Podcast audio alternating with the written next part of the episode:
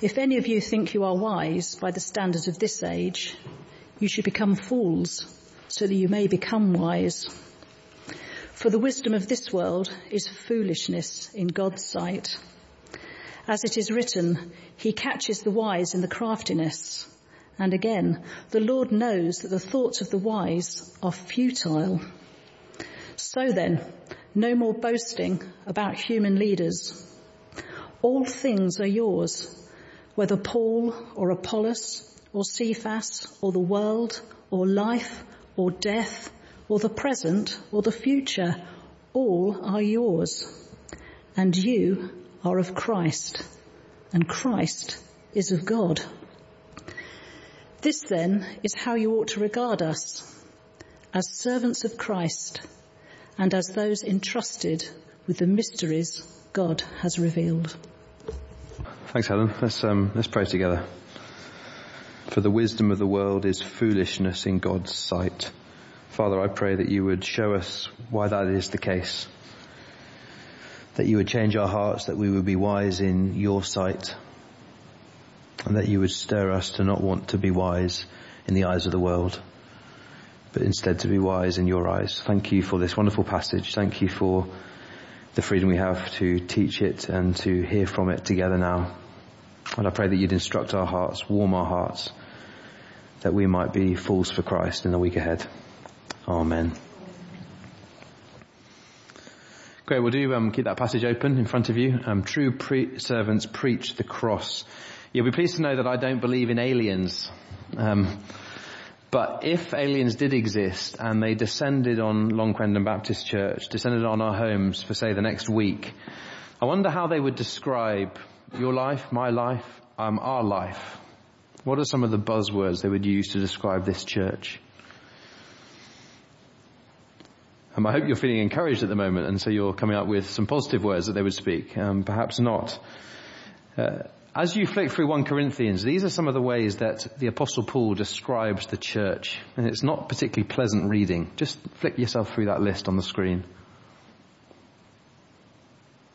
It's quite uncomfortable reading, isn't it? But as you read through the 16 chapters of 1 Corinthians, these are different things that Paul describes the church to be like. He's writing to them ultimately to encourage them, but a big part of that encouragement is rebuking them. And this is some of the stuff that he has heard that's been reported back to him, which he then needs to challenge in love. And it's not pleasant reading, is it?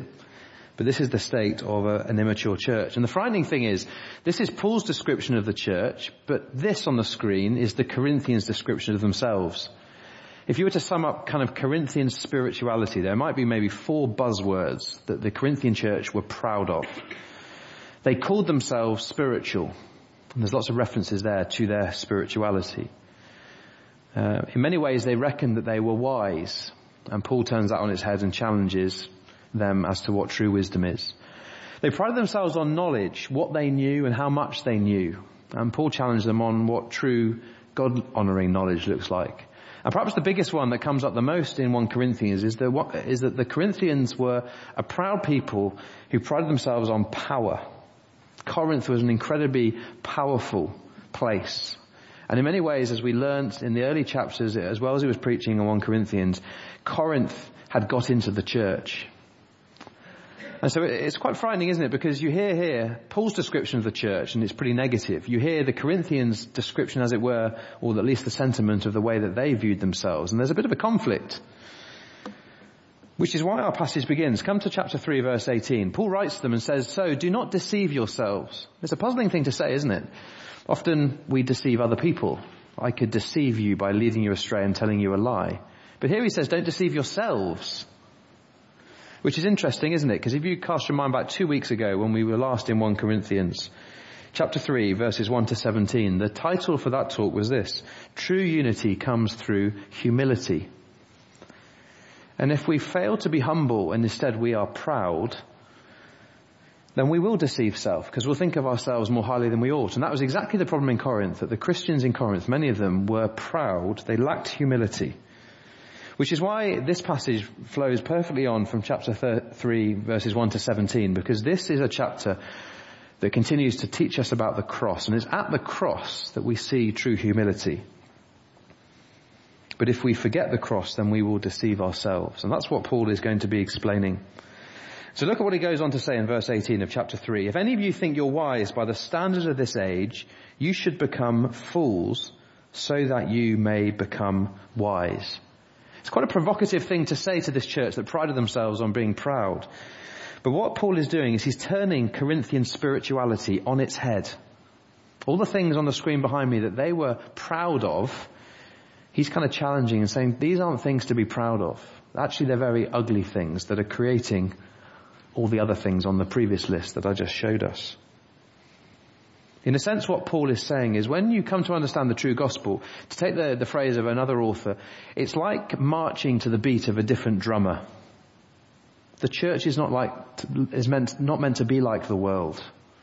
You see, the world is all about being self-centered, but the church is meant to be Christ-centered. The world's all about serving self, but the church is meant to be a place that serves others. So Paul is writing to this church to kind of turn on their head the very values that they pride themselves in that's causing all the relational fallout that the church is experiencing. And so he goes on verse 19 and says, for the wisdom of this world is foolishness in God's sight. And the Corinthians, uh, their ears prick up when they hear this word wisdom, because they go, well, we're wise. And Paul says, be careful. Now, as we go through this passage, I'm not going to give it a particular structure. There's not sort of points, because what I want us to get is not so much information from this little chapter, but more an impression so it might be hard to follow a clear structure, but that's deliberate because it's really just the overall impression I want us to grasp as we move through to the end. Here's a question for you to consider. Why don't you just turn to the person next to you and, and, and see if you can answer that in just 30 seconds. Why is the wisdom of the world foolish? What do you think? I'm sure there's lots of wisdom in this room about what is, why the world is so foolish. Um, I don't know what you said, but ultimately if I was to sum it up, and I hope that you sort of empathize with this, ultimately the reason that the wisdom of the world is foolish is because the world makes no room for God. What does Psalm 14 say? The fool says in his heart, there is no God. It's why in um, James chapter 1 verse 5, that wonderful verse, if anyone lacks wisdom, he's to ask God who gives generously without finding fault. Why do we ask God for wisdom? Because he's the source of wisdom. The reason that the wisdom of the world is foolish is because the world makes no room for God. And that's what Paul challenges here. Because as we've seen so far in chapters 1 to 3, the problem, at least one of the problems in Corinth, is that people in the church are gathering around certain leaders. It's kind of becoming a bit tribal. It's almost celebrity.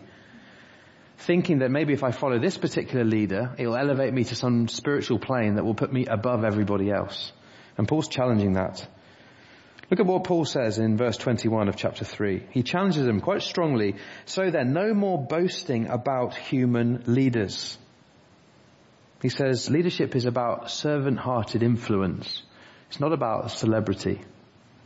Now I thank God that as pastors in this church we're united and we work well together. But there's always a reality that in every church, each individual in a church will have a sort of preferred pastor, either a particular person they like hearing when they preach or a particular manner with which they like dealing with, which that's just normal.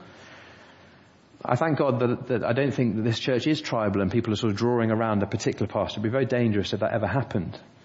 But it's worth checking our own hearts about the way that we relate to our leaders. Are we in any danger of putting one leader on a pedestal above another in any particular way? Because Paul challenges it. Instead he says, listen, if you want to tr- spot what a true and godly and wise leader is like, look at chapter 4 verse 1. He says, this is how you ought to regard us. As servants of Christ and as those entrusted with the mysteries God has revealed. What are the mysteries God has revealed? It's the gospel. So he says, a truly wise, godly leader will be one who is servant-hearted and gospel-focused. That is what should be impressive to you. Not the great orator or the eloquent speaker or the person who's impressive in the way that they can lead others. Paul says the true leader is the leader who's a servant and who's a gospel-centered man or a gospel-centered woman. He's calling for servants who are faithful to the gospel. And he calls for gospel faithfulness. You see chapter 4 verse 12? It's required that those who have been given a trust must prove faithful. I care little if I'm judged by you or a human court. Indeed, I don't even judge myself. My conscience is clear. But that doesn't make me innocent. Paul's saying, listen, I'm not a celebrity. I make mistakes. I'm not the perfect leader. So don't hold me on a pedestal. And indeed, don't hold any other leader on a pedestal. Just judge us on the basis of our faithfulness. God is looking for faithfulness to the gospel. One of the reasons that we are foolish if we make judgments as human beings too readily is that we lack God's omniscient perspective. Omni, Latin for all, scient to do with knowledge. God sees everything. The Bible says he's omniscient. Because he sees everything, he's able to be completely objective in the way that he judges people. He sees it all. But you and I lack that perspective. How easy is it for us to make a value judgment of another person simply on the basis of what we see? The eloquence of a speaker, and we're attracted to that over and above the godliness of the heart. Um, I think it happens a lot in the way that we can be quite tribal as churches. I'm not going to do it, but I could name some churches, locally and maybe nationally, from sort of different tribes, different denominations. And if a person came in the room and said, I'm from this church, I'm from that church, we automatically make value judgments. Well, you must be this sort of a Christian. You must believe this sort of theology. And we make judgments about people so quickly without seeing the heart. Uh, just a little funny story. I remember when I was 12 years old, I was playing cricket. I hated cricket and I was rubbish at it, but we had to play it at school. Uh, when you're 12 years old, um, there are certain boys who physically mature very, very quickly. And there was one guy who came uh, to play in the opposition. He was a man, basically. We were 12 and he was a man. He was six foot something. He was a big black African guy. And uh, he came to the crease and everybody visibly took a few steps back. I happened to be fielding very close and uh, I took some steps back. I didn't want him to wallop the ball at me. I made a judgment. Here was going to be a great batsman. This great guy, he's going to be awesome. He's going to hit the ball really hard. And he walks out to the crease and we're all sort of tre- uh, uh, trembling in our shoes. And I remember he comes to the crease and he goes, and he's asking for a guard, which is about where you call for where your bat is lined up with the stumps. And he looks at the umpire the other end and goes, middle please. His voice hadn't even broken.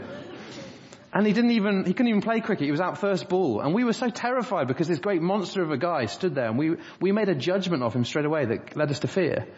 But the reality is he was hopeless at cricket. And although he was physically a man, he was still a boy and his voice hadn't broken. It's just a stupid story, but that's sometimes how we can treat other people because we judge them, particularly our leaders, on the basis of what we might see, not on the basis of the heart. Remember you and I lack God's omniscient perspective. And this is why verse 6 of chapter 4, Paul says this, now brothers and sisters, and this is an appeal, he's calling to them. He says, I've applied these things to myself and Apollos for your benefit so that you might learn from us the meaning of the saying, do not go beyond what is written. It's a bit of a mouthful. But what he's saying is God has revealed to us in his word what a true servant is and what a true servant looks like. A true servant, as we've seen, a, a truly wise leader is godly, is a servant, and is someone who's gospel focused. So Paul's saying don't go beyond that to find a leader that doesn't fulfill this criteria just because outwardly they might be impressive. He says instead, learn to value what God values. Then, verse 6, you will not be puffed up in being a follower of one of us over against the other. For who makes you different from anyone else? What do you have that you did not receive? And if you did receive it, why do you boast as though you do not? See, it's an appeal to humility. He says, what are you boasting in? Are you boasting in the eloquence and professionalism and impressiveness outwardly of a leader? Or are you boasting in the gospel and the gospel centeredness of the character and the way that that leader behaves? Just a couple of little applications on this. I speak first of all here to the other pastors uh, then to the elders, then to other ministry leaders in this room. We need to make sure that we stay fools in the sense that Paul is talking in this passage. We need to make sure that we always remain foolish in the eyes of the world, that we're never outwardly impressive on the basis of who we are, and that we hold to the gospel that is true wisdom. And I speak that to myself as I speak it to Wellesley and Neil and to the other elders and the other ministry leaders. Uh, listen to Don Carson, who wrote a wonderful little book on 1 Corinthians called The Cross and Christian Ministry. Um, it's often the case, he writes, that leaders in the church can suffer the most. This is because they're not like generals in the military who stay behind the enemy lines. They're often the assault troops, the frontline people, who are meant to lead by example as much as by word. To praise a form of leadership that despises suffering is therefore to deny the faith. So it's just a little challenge for us as leaders that to be a true God honoring leader sometimes means the call to cost and suffering We mustn't look for the easy out. We mustn't look to build a reputation for our own sake. It's about serving others. A little challenge for all of us as members of the church. Um, where maybe could we be in danger of overvaluing the outwardly impressive and undervaluing the character? Not just of the leaders of the church, but of each other actually, as we make value judgments of each other around the church. Where are you in danger of undervaluing godliness? Just something to think about this week. Um, equally, is there ever a danger maybe that sometimes we can be guilty of over-examining our leaders? I say this carefully. Of course, there's a high bar set for Christian leadership in God's Word. There's a right reason for setting a good example. There's a right place for rebuking leaders, holding leaders accountable. Of course there is. But I think sometimes we can either hold our leaders up on a pedestal, or we can so assume that because they're leaders of a church, they'll never make a mistake. And when each of us does make a mistake, it almost becomes more serious than any other person who makes a mistake. Because we sort of, we're, we're kind of over-examining our leaders and expecting sometimes too much. I don't say that to play down the responsibility I hold as a leader or indeed the responsibility of any others. But sometimes I think we can over-examine our leaders. So just a little challenge. Please rebuke us when we make mistakes, when our tone or our manner is not right.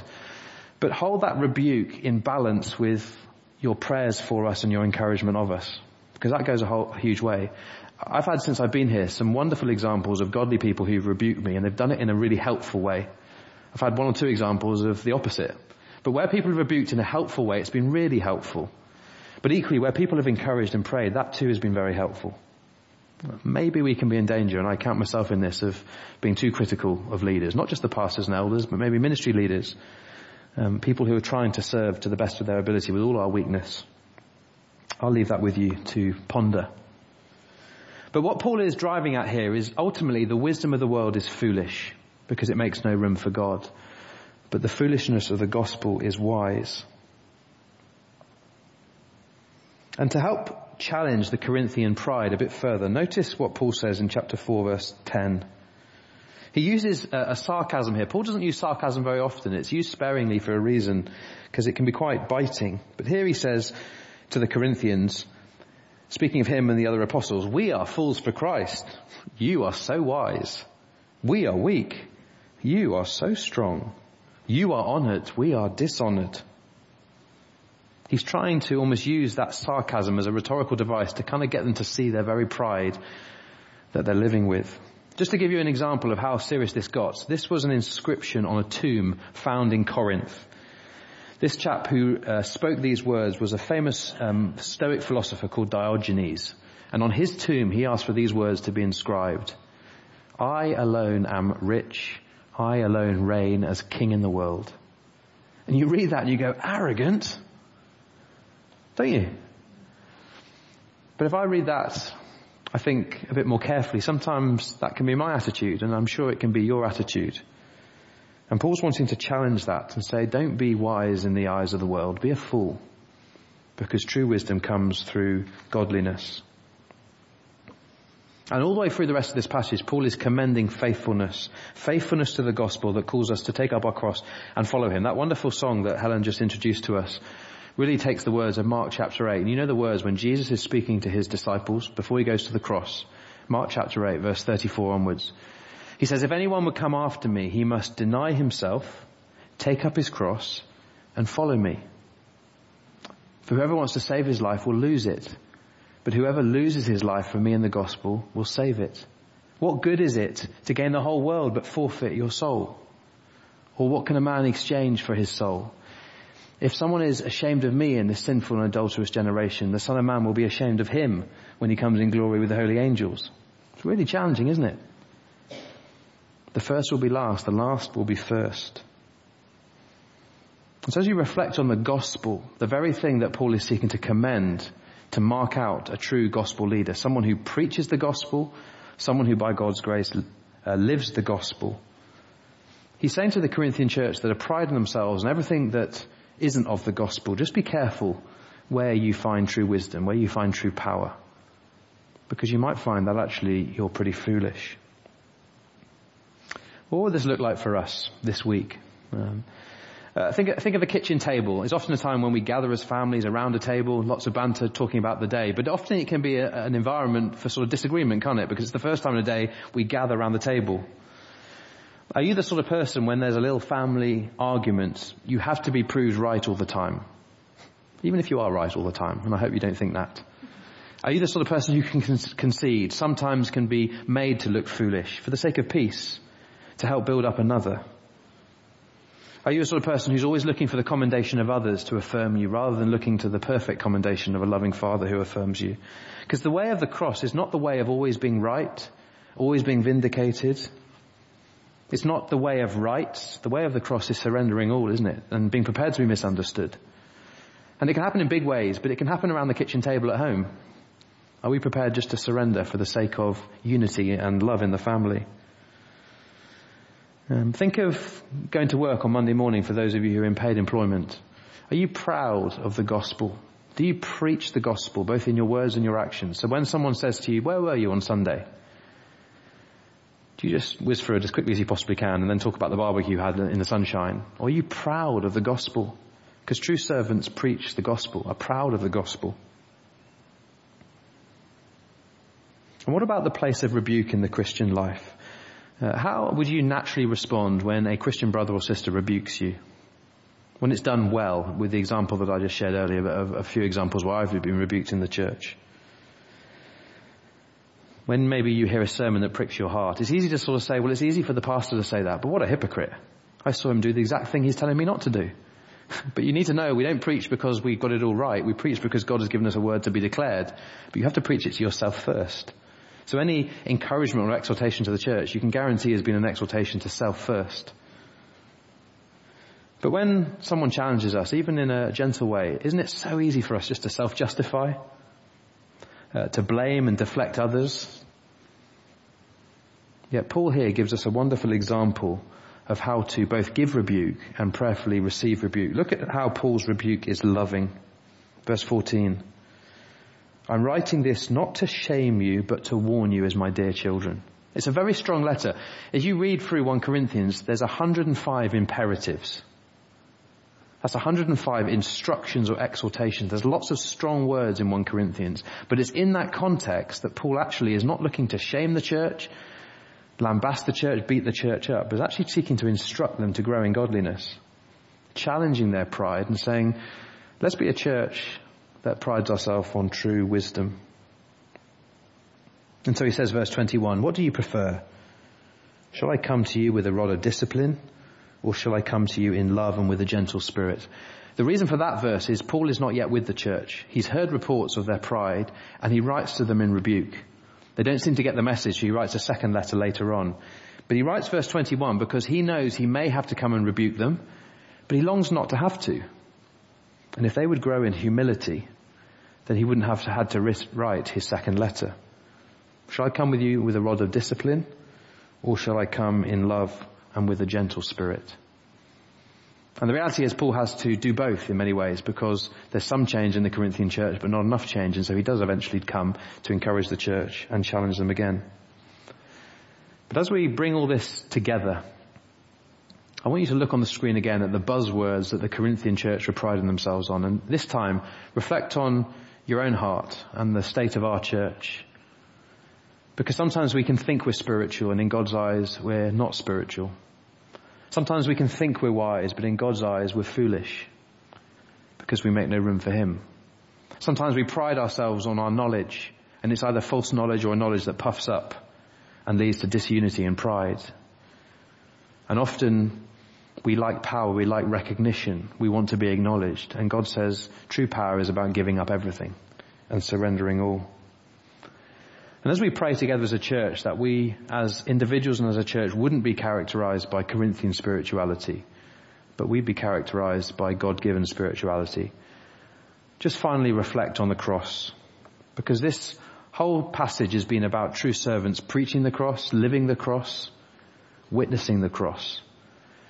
And when you look at the Lord Jesus Christ, was there not great humility that took him to the cross? And that great humility that took him to the cross led to great suffering. And as he hung on the cross, what did everybody in the world say he was looking on? Foolishness. weakness. And yet as we began our service and as we've sung earlier in the service, the message of the cross is foolishness to those who are perishing, but to those who are being saved, it is what? The power of God. And as you continue to pray for and encourage all the different leaders across the church, let's be encouraging godliness in our leaders, not the outward impressiveness that can so often be falsely attractive. And if we are leaders, let's seek by God's grace to be those kind of leaders who are servant hearted and who are gospel centered. Because then we can avoid the errors of the Corinthian church and instead build one another up to maturity and to the honor and glory of Jesus Christ. Should we pray together?